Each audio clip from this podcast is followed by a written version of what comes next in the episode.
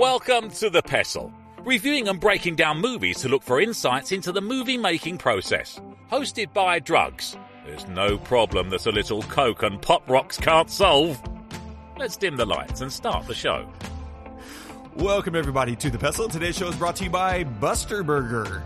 Bring your Max Lax because once you try our combo Buster, you won't want to wait for dinner at Buster Burger.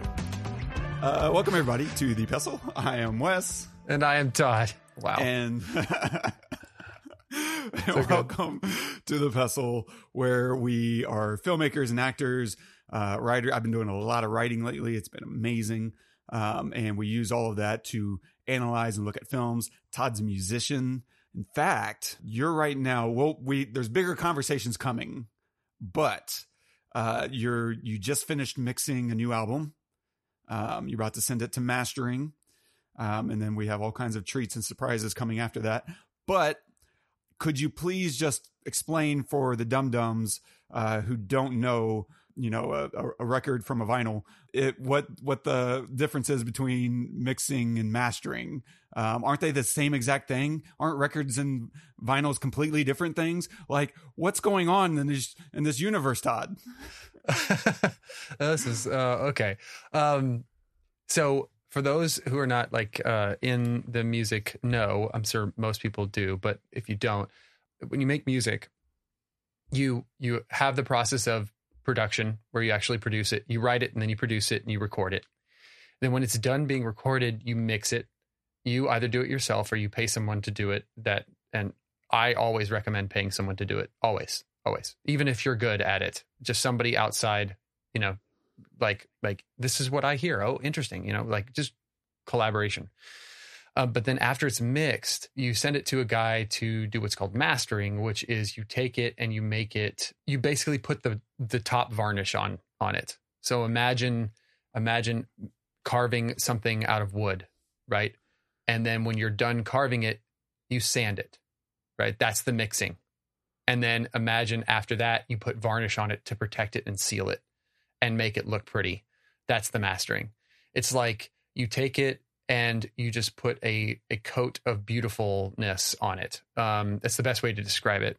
Mm-hmm. Also, it boosts the level, the volume, the loudness to a place where, one, it doesn't hurt your ears, but two, it's at the right loudness for Spotify and streaming or for vinyl if you're going to press vinyl. Or for CD, if you're going to press CD, or for cassette, which I'm going to do. I'm going to do cassette and I'm going to do vinyl. Yeah, I know. It's like, whatever. Child of the 90s, sue me. Yep. But all of these have a different, what's called loudness meter. I think Spotify is -14 LUFS, and Apple Music is -12. And, I think vinyl is like something else. So, but they all have different loudnesses. And so, which means when you turn it up to, your volume in your car to 20 or whatever, it sounds as loud as, another band that's like you. So for me, if they turned it up to 20, my record, on an aggressive song, it'll sound as loud as Block Party. Right. So there's like an agreed upon loudness. So that's what mastering is, and that's what I'm going through right now. The mixing is done, and then it's going to mastering, and then I don't know. We'll see. I'm just a dude making music. So just a clarity for me, they're going to master, and it's going to be one file, or it's going to be like a dozen for each one of these services? Oh, sorry. Yeah. So the other thing that mastering does is it puts everything in order, and the timing between songs. So if you've ever listened to a CD, for those of you who are old enough to listen to CDs, you have beginnings and ends of songs. And sometimes another song will start before that song ends, right? Mastering will do that. It'll also put in metadata. So if you have what's called ISRC codes, each song has an ISRC code, which allows, ASCAP, BMI to find it if it gets played and make sure you get paid. Those ISRC codes are embedded into the tracks themselves. Also, hashtags and stuff, saying describing the music itself and a type of music. So if it's indie rock, you label it indie rock. If it's like hard metal or something, you label it that. And all that metadata is really important, especially nowadays when you stream stuff. So all of that gets embedded too. That's what mastering does. Mixing doesn't do any of that stuff. So it just prepares it to be released. Nice. Yeah. I didn't know they handled the metadata aspect of that. That's really cool. Oh, yeah. And then, you know, a lot of times whenever CDs were a thing, you know, bands would have like hidden songs, mm-hmm. you know, so you'd have a song at the end of the record and it would end, but then there'd be silence. And then maybe there'd be another song. I've done that. Yeah. You know? Yeah, you have Elephant Song. Damien Rice has one Eskimo Friend at the end of his album. Oh my gosh. Yeah. Like that record. Yeah. Genuine used to do that a lot on his first album, The Bachelor. Yeah. So that's it's a really popular thing. Yeah. I love that kind of stuff. Yeah. That's like the little teaser at the end of, you know, Marvel movies. Yeah. It's like, it's really cool. And we don't really have that anymore with streaming because everything is a singles world. But they would do that where you add the silence and then you put the song there, you know, whatever. So yeah, mastering can do a lot of really cool things. And also you mix everything for it to be the way you want it. You get it as close as you want, as you can. But then when you master things, basically you add compressors and EQs and stuff and like multi-band compressors. It's like confusing, but that will bring some stuff up and push some stuff back. And it can ebb and flow. So if in one section, I purposefully mix the snare a little too loud, right? So that in mastering, it can squish it a little bit, which will allow the vocal to pop out, right? So sometimes you mix for a master as well, because compressors do really weird things. EQs do really weird things. But long story short, it's magic. It's black magic. And don't dive into it because you'll lose your soul. Dude, that's so exciting, man. Yeah, I can't wait to discuss more and hear some of those tracks. I listened to the album last night, y'all, and it's magic. I cannot wait for everyone to hear it. We'll be pimping the hell out of that thing. Nice. With that, what kind of music are we jamming to today, man?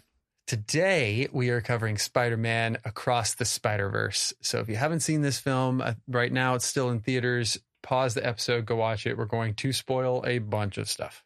For sure. We'll look at a bunch of things, mostly around story and writing, leaning into exposition, some of the moral dilemmas and the trolley problem, using music to tell an efficient story, and other such stuff and things and stuff. And a quick synopsis of the film. I might butcher some of these names. I think Wes has got it out for me. He's putting a lot of names on here these days. Here we go. Miles Morales catapults across the multiverse where he encounters a team of spider people charged with protecting its very existence. Directed by Joaquim Dos Santos, Kemp Powers, and Justin K. Thompson. Written by Phil Lord and Christopher Miller and Dave Callahan. It's featuring Shameik Moore as Miles Morales, Haley Steinfeld as Gwen Stacy, Jake Johnson as Peter B. Parker, Oscar Isaac as Miguel O'Hara, Jason Schwartzman as Spot, Mahershala Ali as Uncle Aaron, and Daniel Kaluuya as Hobie. Not bad. I think you only butchered two of them. So. Oh, I'll take it. Yeah, that's a win. You and me, it's... We're the same. In the important ways, you know? In every other universe, Gwen Stacy falls for Spider-Man.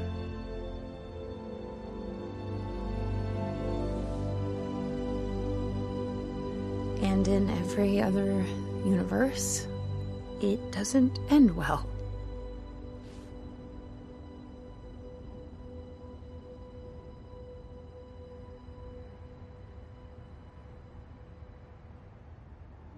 Well, it's the first time for everything, right? All right, Todd. Spider-Verse, just mediocre animation comic book superhero movie. Man, this is what superhero movies are all about. This movie is incredible. It is beyond incredible. Like, this movie to me feels like they made it the way that I feel like I made my album. Mm. Which is let's take everything that we know, pull in the stuff that we really love and hammer that home and let like not give a shit about anything else. Just make the movie that we have in our heads and our hearts, right? And this one, even more than the last one, feels much more like a full emotional story to me. The first one was amazing to look at, right? Mm-hmm. It's a good story too. Don't get me wrong, you know, like we won't talk about it, but it was a great story too. But this one feels so complete. I feel so much more like I identify with Miles. Like I know what he's thinking and feeling and emotional. The mom has such an important, and dad, the parents have such an important role in this movie, which is honestly opposite from except for maybe, you know, like some the more recent live action Spider-Man. Really, those are more about Spider-Man. This one feels more about the relationship with his family and how him being Spider-Man hurts that, right? Which I know is a thing that they're hammering home, that they like, but they're hammering it home in a way that makes you. Maybe it's because I'm a parent now, I don't know, but I really felt that conversation that he has with his mom after Gwen leaves, and that when they're in the water tower, I don't know where they're sitting, whatever, at the party, it's such a great conversation where she looks at him and she knows he's going through something, and she sits there and she talks to him in a real way, the way that a friend should talk to him. And, you know, I never had that growing up. I don't think you did either, probably, you know, I was always like the kid, no matter what. If I was going through a breakup, or if I was going through like some kind of emotional turmoil, I always felt like I couldn't talk to my parents because they were like, what?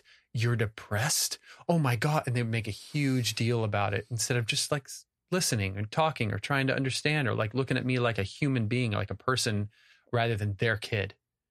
And I feel like that conversation was emotional for me because I was like, yeah, that's how a parent should be. You should talk like a friend to your kid, you know, especially when they need it, when you feel like they're slipping away. And it was such a great moment, great scene that they gave him. And then to have him realize his full potential and power later on in the film where, you know, they were telling him that he was an anomaly and he ruined, the spider wasn't supposed to bite him, and he ruined everything, or is ruining everything. And if he saves his dad, it's going to ruin everything. And he just realized, absolutely, like, that's ridiculous. And I am going to do what I need to do to save my father, and, you know, like, universe be damned, you know. It was an interesting way to put the universe at stake, which all superhero movie, you know, like that's the epitome, save the universe. Right. But to put it in a different way, because it's at stake only because he's going to save his dad. It's not at stake if he does nothing. It's the opposite. It was such a cool story twist to have that. And obviously, visually, they tell such a beautiful story. Gwen coming, you know, that whole scene with Gwen and her dad, after she comes back and they end up making up and they hug, with the whole scene melting around them, was like unbelievable. Such a beautiful way to visually tell a story, you know, and her animation in her universe is slightly different than his animation is slightly different than who's the main Spider-Man guy. I forget. Oh, Miguel O'Hara. Miguel. Yeah. Then Miguel's animation. And then all the other Spider-Men and all the other that are there, they all have their own thing. Just absolutely brilliant. And the fact that we've already called a spoiler alert on this. So the fact that it's a two-parter was heartbreaking and fucking awesome at the same time, I just have to say. And I saw it twice. I saw it once before I brought my son because I wanted to make sure it wasn't too violent for him. And then when after I realized it wasn't that bad, I brought him, and he said the same thing. He said, wow, when it said to be continued, I was mad. But then I realized, oh, that means we're going to get a whole nother movie. So I was really actually happy about that. So anyway, fantastic. Performance is fantastic. Writing is fantastic. Animation is brilliant. They used a 14-year-old boy and his father to do the Lego scene, which is awesome. And just like, why not? Yeah. You know, why not? The thing he did that we saw was amazing. That's absolutely good enough to be in the film. And then he delivered something even better, you know? So it just felt like they made a movie for themselves, and it turned out to be freaking amazing because they did that. And it's just really endearing. So I loved it. 10 out of 10. Yeah. It feels like the kind of thing that happened. And I feel like I read somewhere that the studio, Marvel or Disney, however you want to frame it, wasn't keeping their eye on this because the expectations were non-existent, right? Whenever they made the first film, there was no oversight, you know, kind of pressing, and, you know, you need to be doing this and make it look more Pixar or anything like that, right? And so they kind of just got to throw all the caution to the wind. And like you said, tell the story they really wanted to tell. You know, it doesn't matter because no one cares. This is free house money. No one's expecting anything out of it. So anything that we do, it's win-win. Like, we can't lose. So why not just go for it? And I'll link a Vox. I think it's Vox. It's someone. No, it's Wired. There's this Wired piece that I think you sent me where they talk about all the ways that they re-envisioned animation for the first film. And it's so genius. I think out of all the things they talked about, I noticed maybe two of those.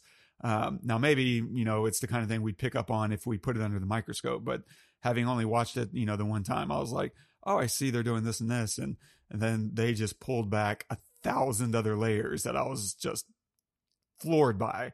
The level of thinking and innovation. You know, it's been since Pixar that we've seen that much innovation in animation. And so it's really, really cool what they did visually, and I'll save that for the actual geniuses to talk about at the link in the show notes.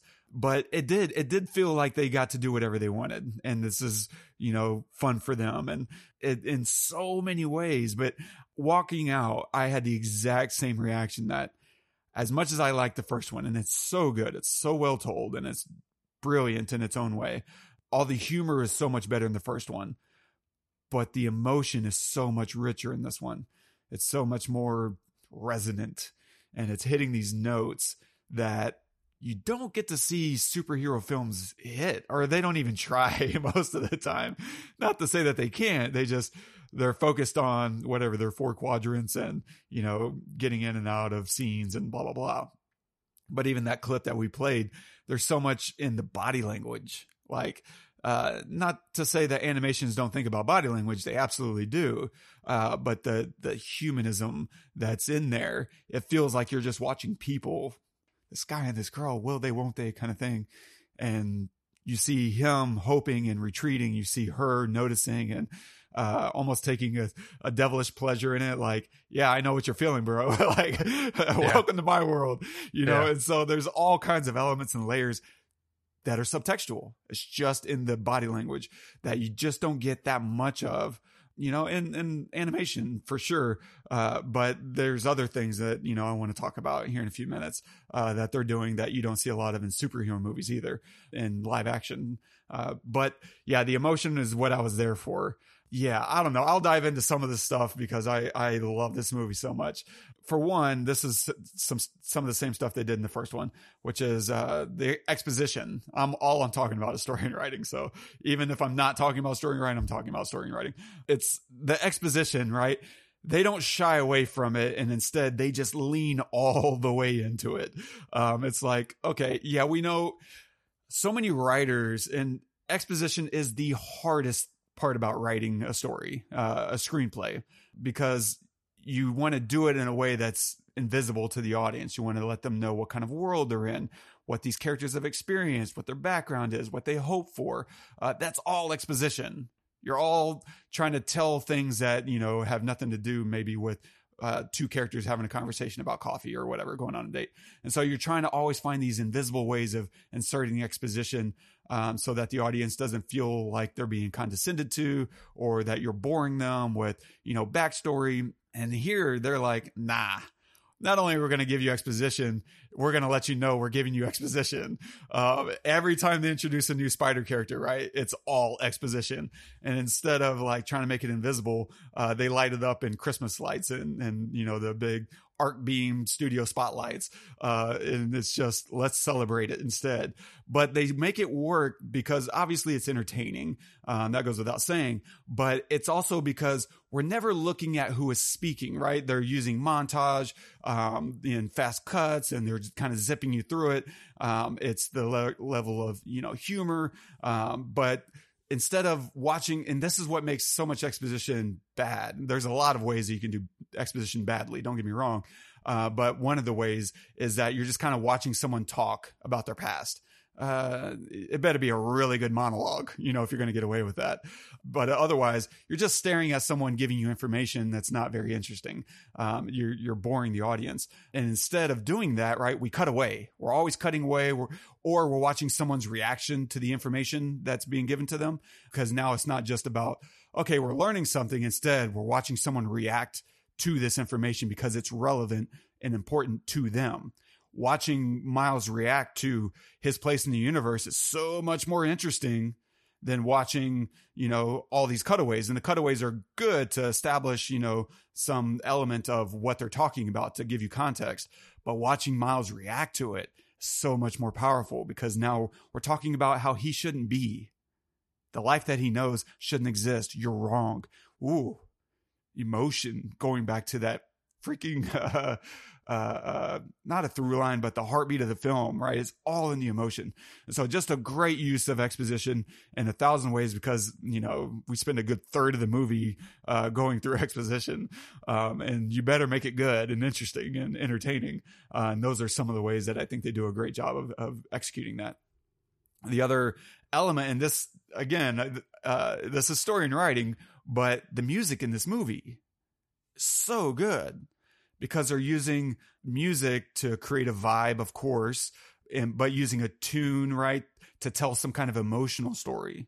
And this is what music does far, far better than movies and TV, which is to tell a story in a shorter amount of time, right? You can, in 2.5 minutes, the Beatles can tell me about how they fell in love with a girl, you know, and half of that story is being told through the music itself, right? Just Seen a Face, you know, is an incredible song. And half of it is feeling the speeding up of their heartbeat in that song. Like, that's telling so much of this emotional journey that he's talking about in his words. And you get it. You just get it, right? It's the human element of storytelling. And for Spider-Man Across the Spider-Verse, right? It's so efficient. It's efficient AF is what I wrote in my seat, because in 30 to 60 seconds at the beginning of the film, right, we watch this whole story play out of Gwen and Peter, of how she loses Peter. And it's so quick. It's so tight in 30 to 60 seconds, right? And it's a montage, and it's with music and just a line here or there of dialogue. And that music is filling in so much emotion, right? It's so tragic. And you feel the heartbreak of not just losing her friend, but also feeling that her identity is at stake with her father, right? Because now she lost her two things, two most important men in her life. Boom. One fell swoop. Through no fault of her own, of course, which her dad doesn't understand yet. But the whole film does this. The whole film utilizes music to walk an audience through the normal comic book experience, right? Adventure, like, you know, we're going to have this bouncy, dramatic adventure kind of music. That's him swooping through the city, all that. Of course, danger, right? We'll know danger is present through dangerous music, ominous tones, right? For mystery, what's going on? What's behind that door? All that whatever stuff. That's all normal. Romance, right? We're going to have some romantic music. That's all there. That's all normal. But on top of all that stuff, it also adds in a lot of melancholy and interior emotions that are very rare in comic book films. And it uses that music that isn't as broad and safe as typical comic book films, right? We're going to use hip hop in a way that we're not used to using hip hop in films. Now, thankfully, since the 90s, hip hop has become like a mainstream thing. Like, everyone listens to it, and it's in films that probably otherwise, if you made this in the 90s or before, like, it would not have been in a mainstream movie, right? But now it's everywhere. And but there's certain elements and layers of hip hop that you still don't see in pop films. And they're using that. They're using punk, right? In this film, all kinds of music that you otherwise wouldn't really get to sit and vibe with. They're doing that because it's not just a part of the Miles experience, but it's also communicating these emotional layers of what he's dealing with in his life. Genius. Just a really, really great use of pushing the boundaries a little bit. I mean, don't get me wrong. It's not like they're playing gangster, you know, Biggie Smalls rap in the middle of a fight scene or something. But they are pushing a little bit of the boundaries and layers of what you see in pop, you know, comic book films, according to me anyway. And just to go back to the emotions, I love that this movie does not shy away from emotions at all, because again, it's hand in hand with the music choices so much throughout the film. But there's all these other little emotional beats that are full of character, full of, you know, these internal lives. Like Gwen at the beginning, right? We see her, right, being this tough, hardcore, no nonsense badass, doesn't need a band or to be liked or to be understood, right? But she does need a hug from her dad. Oh. Mm-hmm. I guess it's at the end of the film, you know, she gives him another hug. This one, I think it represents very much the emotional journey of the dad, not just her. When she pulls him to her, ooh, yeah, the relationship has changed now, and that's represented through the way they do a hug. Like, what? Yeah. All through this movie is just layers and layers and layers. It's really just genius storytelling. The other thing that I love that they do with the story is something that the transitions. There's some really beautiful opportunities that you can do in animation that you can't do in live action film, or at least as easily. And so it's taking advantage of animation's possibilities, right? She walks out of the rehearsal space right into downtown New York, right? Those things are clearly not connected, but why not? Why wouldn't you do those things in an animation? Because you can. Like, it's so hard. And this is one of the things I love about animation is there's so much laziness in superhero films, and Marvel especially has gotten really bad at this, which is relying on visual effects and stunts to make it a good movie. Mm-hmm. You can't do that with animation because we already know you can do whatever you want. So the action isn't as impressive. And so what they have to do is double down on the story. They have to really tell a compelling story, or else why do you care about a big explosion? You don't. Oh, cool. It's slow motion. So you drew twice as many frames. Cool. Like, it's just not impressive. They got to double down on the storytelling. And another thing is an opportunity, these transitional moments between worlds, you know, it's an opportunity to mix in a new visual style, right? And in ways that kind of break the mold of what they've been doing throughout the film. So for instance, at the end, when Gwen uses Hobie's wristband and it opens up a portal, it does it in the style of Hobie, right? She's using his wristband. And so the style that opens up is this kind of newspaper cutout, mixed media collage style, right? It's very Hobie. And it's just genius the way they're keeping evolving and using and recycling in ways that kind of innovate and speak to the story. It's never extravagant for the sake of being extravagant. It's always to create an impression on the audience in some way or another. It's just so well thought out. It's really genius. And can I just say how awesome the use of spot in this film is unreal. Like in a universe now, our universe, where the villains have to be bigger, badder, and worse than the last one, no matter what, you know. And then we got to this climax with Thanos, and like nobody can, to me, I just don't see anybody competing with that. And so what do? They take a guy who's this week's villain, who's a goof, who can't even steal an ATM machine properly, who is funny, right? Who was innocent and had something bad happen to him. And the difference between, we've talked about this on this podcast before, the difference between a hero and a villain isn't what happens to them, it's how they respond to what happens to them.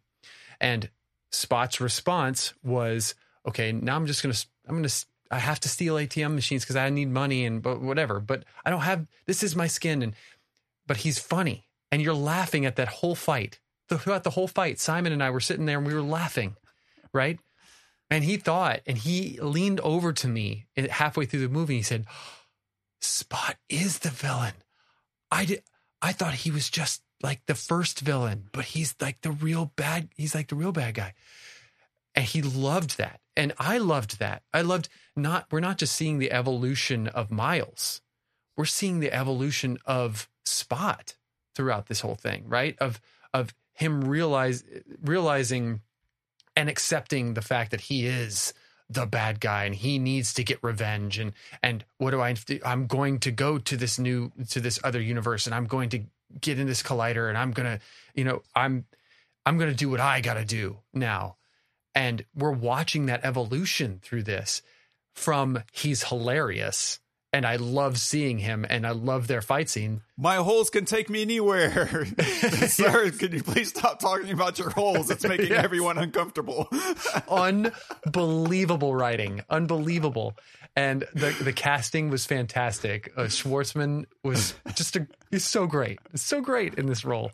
And I just wanted to call Spot out too, because, and I knew you probably were going to, but like it was fun and funny where it needed to be, and then got serious real quick when it needed to get serious. And you knew when it was like when, oh, okay, now we're serious again, even if just by the attitudes and the music change and, the body language, like you were talking about earlier.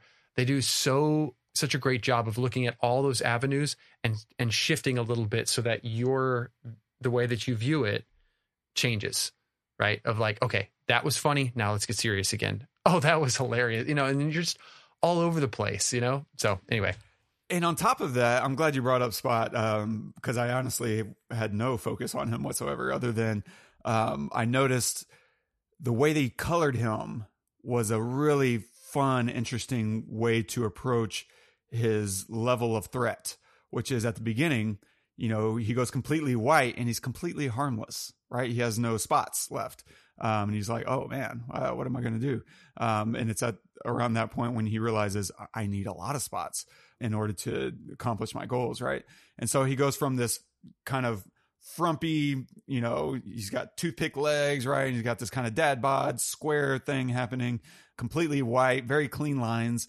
And then at the very end, whenever he finally gets into the collider and he becomes, a real threat, suddenly he's blacked out and it's all fuzzy lines, and the style of art itself changes into this more abstract approach because, he's filled up with power now. And now you can feel the oppression, like, oh man, he can do anything now. Like, he's got all kinds of power. And so just that visual shift along with the tonal shift that you're talking about, right? The comedy goes away and now it's all about revenge and how to best enact it. By taking everything away from Miles the same way he took everything away from the Spot. Yeah. God, these guys are good. Let's talk about moral dilemmas. So I think they did a great job of setting this up in the opening sequence, as I would expect. At this point, Phil Lord and Christopher Miller and Dave Callahan and the directing team, they all have their work cut out for them because expectations are just rising and rising. Like, you guys can't miss anything from now on ever again, after doing something this good. But at the beginning of the film, right, Gwen's dad has to make a choice. He's in a moral dilemma between choosing to arrest her or to protect her, right? Choosing his job or family, choosing the greater good, according to society, and his social commitments, or choosing to break his oath in order to do what's actually right. As Gwen lays out, right? She says, Dad, isn't your job about doing the right thing and protecting people? And he's having to decide between, his obligations, his commitments, versus doing the actual right thing. And then, of course, at the beginning, whenever he finds out, oh, she's actually Spider-Man, I got to arrest you. I got to take you in, right? Now he's committing to doing the right thing according to the law. Like, that's... But, of course, at the end, after losing her, and then she comes back, he does choose to be above the law and instead give it up, right? And I think that ultimately gives her the courage to do the same thing for Miles, because what's at stake in the bigger universe is almost the exact same thing, which is you have these canon events, right? Every Spider-Man goes through events that cannot change lest it create chaos throughout the Spider-Verse or throughout their own universe, right? If you don't have a Spider-Man, all these other bad things are going to happen. And, you know, a lot of people are going to get hurt. And so we have a stake here because Miles, as you pointed out earlier, wants to choose saving his father versus saving the universe, so to speak, in the context specifically of what he's being tasked with is let your father die so that we can obey canon events. Because according to Miguel's warnings, right, bad things happen. And so Miles, by not doing that, by choosing to save his father versus, you know, letting canon events unfold, Miles has to fight the entire Spider-Man precinct, which is an echo of Gwen's father's dilemma, right? The exact same thing. And so this is kind of a classic trolley problem. It's reversed a little bit. The normal trolley problem goes, there's a viewer, an onlooker, who's watching a trolley move towards killing five people, right? And they have a switch that they can make it switch tracks and then kill one person instead. And now that's a real moral dilemma. Do you choose to save more people? Does it matter who the one person is? And there's just, it's a really interesting, insightful way to have a conversation about tough choices that sometimes you need to make. But we're also not entirely sure if this is a trolley problem, because we kind of have to take Miguel's word for it. Miguel's the one that's telling us bad things will happen. So we don't really know. And this is a classic authoritarian tactic, right? That authoritarians will tell you that they need to do whatever in order for the greater good, to protect more people, right? Some magical president might come along and say, we need to pass a Patriot Act, you know, just to make up a completely random event. And, you know, the Patriot Act is going to give up some of your rights, but it's for the greater good. We're going to help more people this way. And so you can imagine, you know, some fictional, fantastical element in the real world like that, for instance. I can't imagine that. I can't either. It's completely, you know, absurd. But I love that we have an actual voice. I'm not just saying this and then injecting it onto the film. Instead, it's being voiced by Hobie. He's warning Miles the whole way. He's like, hey, don't sign up for something until you know what you're getting into. Like, he's just warning him the whole way. And I love Hobie. At first was this character I didn't like. You know, the first time I meet him, I'm like... Neither did Simon. He's standing in the way between Gwen and Miles. What are you doing? And then as I started hearing what he was advising Miles, I was like, no. This is my dude. This is my guy. So was Simon. And then, right? And then he's like, use the palms, right? He's trying to tell him how to break out. I love Hobie as this... agent of chaos is the way I think of him. Yeah, great. God, he's so good. And so we have this kind of trolley-ish problem of, do we do what's right according to our heart and what we just know is right? Or do we try to serve the greater good? But I also love this problem specifically for Miles because it's breaking the fourth wall. We've seen at least one other Marvel film or show try to do this where we're like, we're going to upset the comic book universe. And they do it in the worst, cheesiest, ham-fisted way. It's garbage. This is how you do it. This is breaking the fourth wall and upending comic cliches about what it takes to become a superhero. This whole Miles Morales franchise is turning up comic cliches on the one hand, right? He's not white, right? He's not necessarily cool. He's still a Peter Parker. He's still a nerd, right? Spider-Man doesn't have to be this perfect thing, right? That's why we have Peter B. Parker, right? The good Spider-Man got killed thanks to everything, you know, Miles becoming, you know, the Spider-Man. And so now we have this kind of lazy dad bod burnout Peter B. Parker. Jake Johnson is so good. And, you know, the music, as we talked about earlier, is a bit of an upturning of, you know, superhero films. The visual style, I think, is the most true realization of a comic book adaptation since Scott Pilgrim. Like, it's just so good. And yet, you know, this whole universe is also not stereotyping or exclusionary, you know, either. It's not like they're saying no white people, right? We have Miles and Gwen in a love story. We have a black punk rocker, right? There's no typecasting or any of that. It's just letting people be people. And it's saying that there's another way. And so I expect from here, the next film, I don't know any about, I don't know Miles Morales' story. This is me and my wishful wish casting. I expect them to talk about, we don't need to be a superhero only through traumatic events. You don't have to be wounded to be amazing. And I really hope so, because I think, you know, there's a fetishizing, you know, over the last 5-10 years of trauma, and people feeling like they have all these traumas. And I'm like, okay, yeah, sure, maybe, but that's not for me to say for sure. But you shouldn't want it. Like, I feel like there's a layer of people wanting trauma in their lives, instead of looking for actual joy and light, you know, footedness. And I really hope they kind of address this concept through Miles's story of, he gets his father. Fine. Yes. He lost his uncle, but he doesn't have to lose his dad too. You know, we don't need more trauma for him to be Spider-Man and to be effective and accomplishing his goals.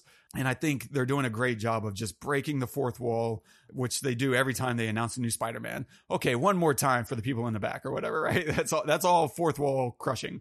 Yeah. I think in a number of ways, they're just resetting what superhero movies can be. And it's all great. It's all for the good. And I really hope that Marvel reevaluates the rest of the franchise based on what they're doing in this movie, because they could learn a thing or two about stakes, like you said, instead of having one person doomed and that you got to kill. Instead, it's about saving one person, despite, you know, though what's the legal framework or legal quote that's so famous? It's something along the lines of though the heavens fall, let justice be done. Like, it doesn't matter. You got to save your dad. Mm-hmm. That's it. That's the end of the story. Yeah. So I love this whole approach. Every ounce of it, I think, is genius. And yeah, I'm here for it. All that I do have. Man, I don't know. I think the casting is great. Shameik Moore is phenomenal. Haley Steinfeld, fantastic. Oscar Isaac, great. I think you cast. I don't know that Oscar Isaac is bringing anything to this that you need Oscar Isaac for. Yeah, it's a good point. You know, I think you do need Shameik Moore. I think you need Haley. You absolutely need Jake Johnson. Jason Schwartzman, you know, is fungible. You could probably get another actor in there who's doing what he's doing. I think you absolutely got to have Daniel Kaluuya. I don't think this works. You know, Hobie doesn't work without Daniel Kaluuya. Yeah. And Mahershala Ali as Uncle Aaron. Perfect. I think he's great. He brings a lot to it. I think you bring Oscar Isaac in to maybe expand your quadrants, right? Your demographic, slap his name on the poster. And also you get to work with Oscar Isaac. Like, I'm never going to fault a director for casting someone like that, because I would do that. I don't care if he's not the perfect role. I want to work with Oscar Isaac. Yeah. But then you also know he's going to make it, you know, perfect for the role. But there's other animations that I see and I'm like, I don't know that you need this cast. I think just voice actors you've never heard of would bring more to the experience. I don't think that's this movie. I want to clarify. This movie, all the casting is excellent. It's great. It doesn't hinder the movie. I have seen other films, animations recently that I'm like, I think y'all hindered your movie by casting these people. Interesting. You know, there's voice actors, when they're doing what they do, they bring so much more than a dramatic actor brings to voice acting on average. And it just depends on the style of the movie. I think Spider-Man, because it's at heart, it's a drama. This casting makes absolute perfect sense. Other films that are more fun, lighthearted, I think they're shooting themselves in the foot by casting names, A-list actors, just for the sake of trying to sell it. They're not there. They're not going to sell it. Your animation is going to sell it. And I wish some of these filmmakers had more confidence in their characters and their story to let that be enough. and instead serve the audience better by getting voice actors who are incredible and bring a lot more texture and nuance to those performances. But yeah, all that to say, the casting here is great. I really wouldn't change anything, as much as I would be interested to hear other people read for Miguel O'Hara. Oscar Isaac is freaking Oscar Isaac. Like, I'm never going to fault anybody for casting an incredible actor for a serious role. Like, yeah, great. Anyway, yeah. What do you think? Yeah, that was all great info. I think the only thing I would add is my son, our little conversation that we had afterwards. So he loved the movie, and he loves the idea of multiverse and time and space and everything. We watched Interstellar a couple of times together, and he just loves that kind of stuff. Anyway, we were talking about it later that night, and he goes, Dad. And I said, yeah. And then he just sat there for a second, almost like the scene in Dumb and Dumber. Wait. Yeah. I just had an idea. It was almost like that.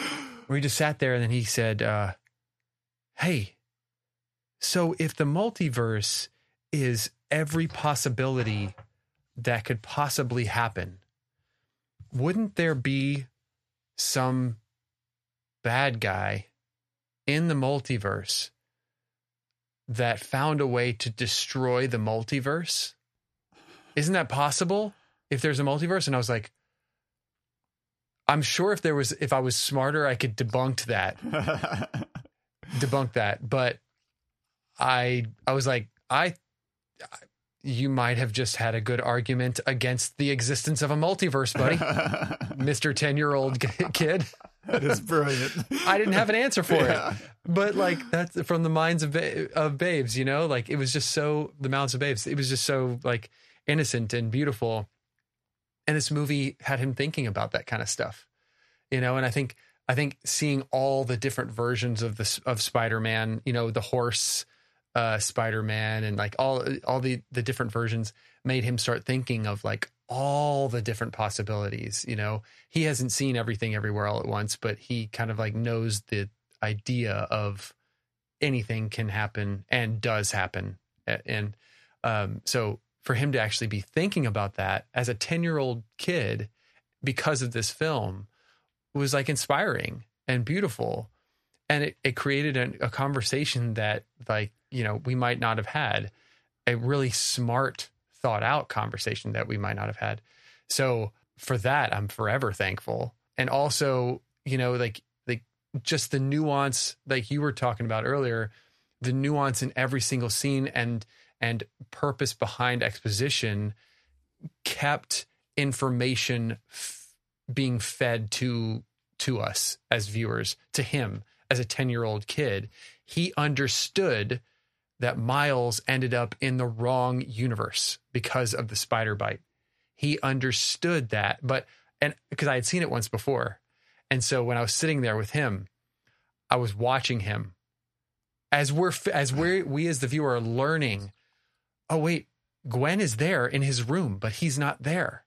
What is going on? As we're learning that, I'm watching him.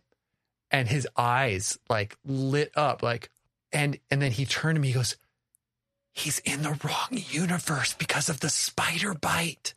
And he got it, you know, it's something so freaking complex where most people don't get it. Most grownups might not get it, or a lot of grownups might not get it. This 10-year-old kid understood because of the way they told the story and the editing, which was fantastic. Her sitting there outside of the window, you know, like nervous about going in, while Miles is having a conversation with his mom, telling his mom that he's Spider-Man, and his mom saying who, and we're sitting there like, what do you mean who? And then Gwen goes into his room and he's not there. We all know what's going on, or most of us do. A 10-year-old boy figured it out. Such great storytelling. And then to have him as the, Miles, this version of Miles is the bad guy because his father is dead in this universe at the end, like, just so brilliant. And my son loved it. So it was fantastic. That's so good. Yeah. I love the use of 42. Normally, when I see 42, of course, I usually think Hitchhiker's Guide. Right. In this case, not so much. I don't think it's a reference to that at all. It seems on its nose like a Jackie Robinson reference, because he is wearing a Brooklyn jersey. I want to say he's wearing a Brooklyn jersey, or it's on the wall or something. But it says Brooklyn and 42 underneath it. And of course, Jackie 42. Yeah, it's the only retired jersey across the league in all of baseball. Yeah, I did not know that. Yeah, that's pretty cool. Wow, that's awesome. I like that so much more than the Hitchhiker's, thing. I mean, I love Hitchhiker's Guide, and I love that whole concept is great. But I feel like it's been done. We need some other, other reason for 42. That's the best, and because. You know, I love that Miles is black. I love that it's not, all a huge, white cast as normal, and to go deeper in to find other important aspects, like for 42, like that's fantastic. I'm all about that, man. Genius. Yeah. Yes. Really amazing. God. Yeah. Yeah. I love, I mean, it's humor, and I don't take it too personal. Like just the Miles at the beginning, I forget his mom, right? She's like, I'm Puerto Rican. Like we're part of America. Right. And then it's intercutting between that and him fighting with the ATM guy Spot. Right. And he's like, why do people say ATM machine? Like the M stands for machine. And then, of course, we transition later whenever he's like, chai tea. Like it just means tea. You're saying tea. And so it's like the thing that he was giving someone else grief for as being used against him in this cultural, context. It's pretty good, man. There's just layers on layers on layers. It's just wonderful. Yeah. I think I know I had a bunch of other thoughts and ideas, but it's infinite. Like it's a rabbit hole you can never stop falling down. Any final comments? No, just this sets the bar for superhero movies for me. I mean, and I'm pretty hard on my superhero movies, even though I love them and I'm an easy lay when it comes to them. At the same time, I'm still very hard on them. So when I love them, I love them. This one just is, this is how you tell a story, and CGI, whatever, I can get past it sometimes. A lot of things I can get past, but the story has to be there. And this is just the way to tell a story like this. It's absolutely brilliant. And I'm looking for this moving forward for everything, live action or not, or animated. I don't care. Like this is, it's fantastic. Yeah. So good. Nice. What are you going to recommend this week? In honor of the Tour de France starting yesterday, I'm going to recommend Tour de France Unchained. It's a series, 8-part series on Netflix following the tour last year.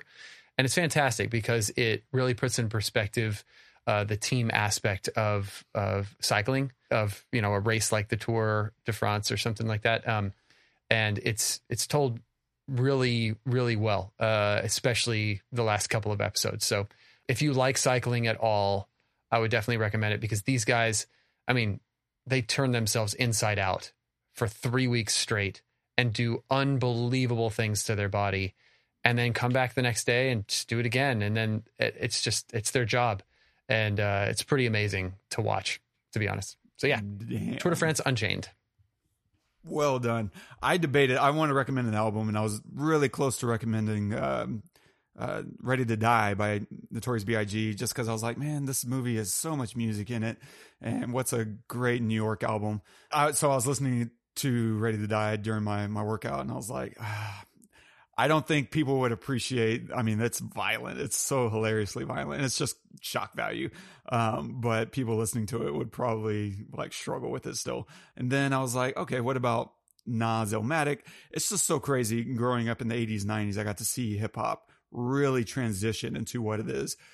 Because if you listen to 80s, hip hop, it transitions towards the, the end of the 80s, and then if you were to listen to albums from like 91, 92 versus like 94, 95, there's a wild transition that happens there that we've never seen. Like, and nothing's really changed since then, since like 95, 96. Hip hop really hasn't evolved much. I would say the most it's evolved was Lauryn Hill, whenever she came out in like 98, you know, doing what she does. This really incredible blend of hip hop and R&B. And Drake has come along, and he's kind of, as good as Drake is, and don't get me wrong, he's a king, you know, he's no Lauryn Hill. Like, she's she's in my top five MCs all time. And so I was looking for what's a really good New York album. And then I started thinking about Nas' Illmatic. And I feel like if you're casually taking in hip hop, you know, you've probably listened to Illmatic because it's labeled as one of the classics, rightly so. It's, you know, it's fantastic. But instead of that, I'm going to recommend something that I think vibes a little bit closer with Spider-Verse, which is Nas's Stillmatic. I want to say this is like 2001-ish. And it's such a good album. Underrated, I think, for one of the reasons it carries Illmatic in its name, right? Stillmatic.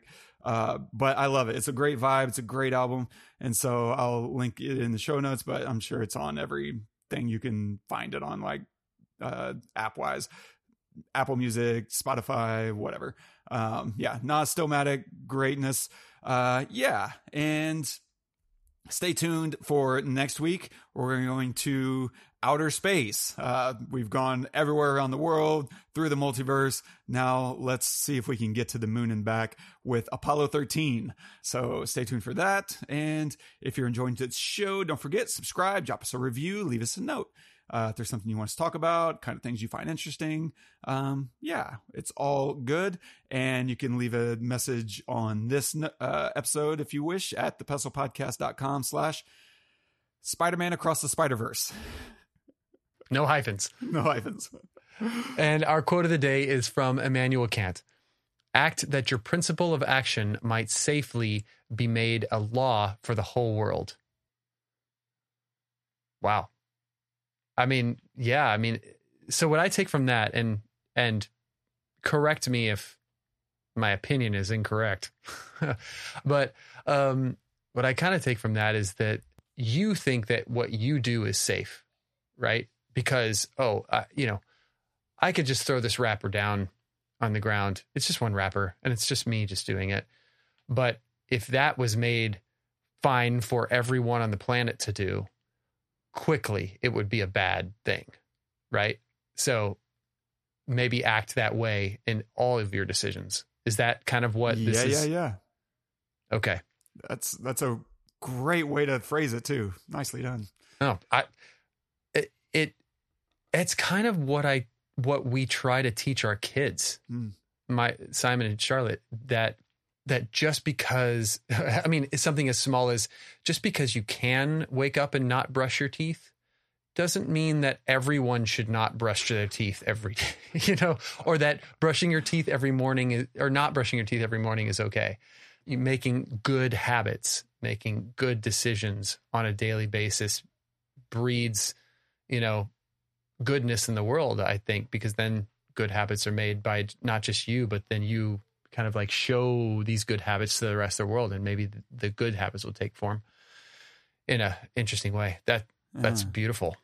Yeah, Kant is this German philosopher from like the 1700s. Thanks to The Good Place, I'd never heard of Kant before watching the Good Place, and like hearing some of his philosophy espoused on that show was really, really cool. And so I've got him queued up for later this year. I'm going to read some of his work, but I love applying. And so thinking about the trolley problem and some of the moral dilemmas these characters are going through, I really wanted to look up some quotes from Kant that kind of summarize in some way what's happening within the film. And I think this is a really good one, because what a terrible principle Miguel's kind of alluding to, which is you need to let someone die. And really, that's it. Like, it doesn't matter what you say after that. You need to let someone die. How un-Spider-Man of him. That's the least, heroic thing you can possibly force on a superhero like Spider-Man. especially someone as young as Miles Morales, right? You know, the older you get, probably a lot of people get jaded and less idealistic, and they start talking about realism and, you know, blah, blah, blah. And it's just this heartless view of the world that I just refuse to succumb to. And that's kind of what he's telling Miles. He's giving him this life guidance of sometimes you just need to let bad stuff happen so that, you know, other things can be okay. It's like, nah, I'm going to do my own thing. Like, this is not what's going to happen in my life. That's your life. You go do that. I'm going to go do what I know is right, which is saving people.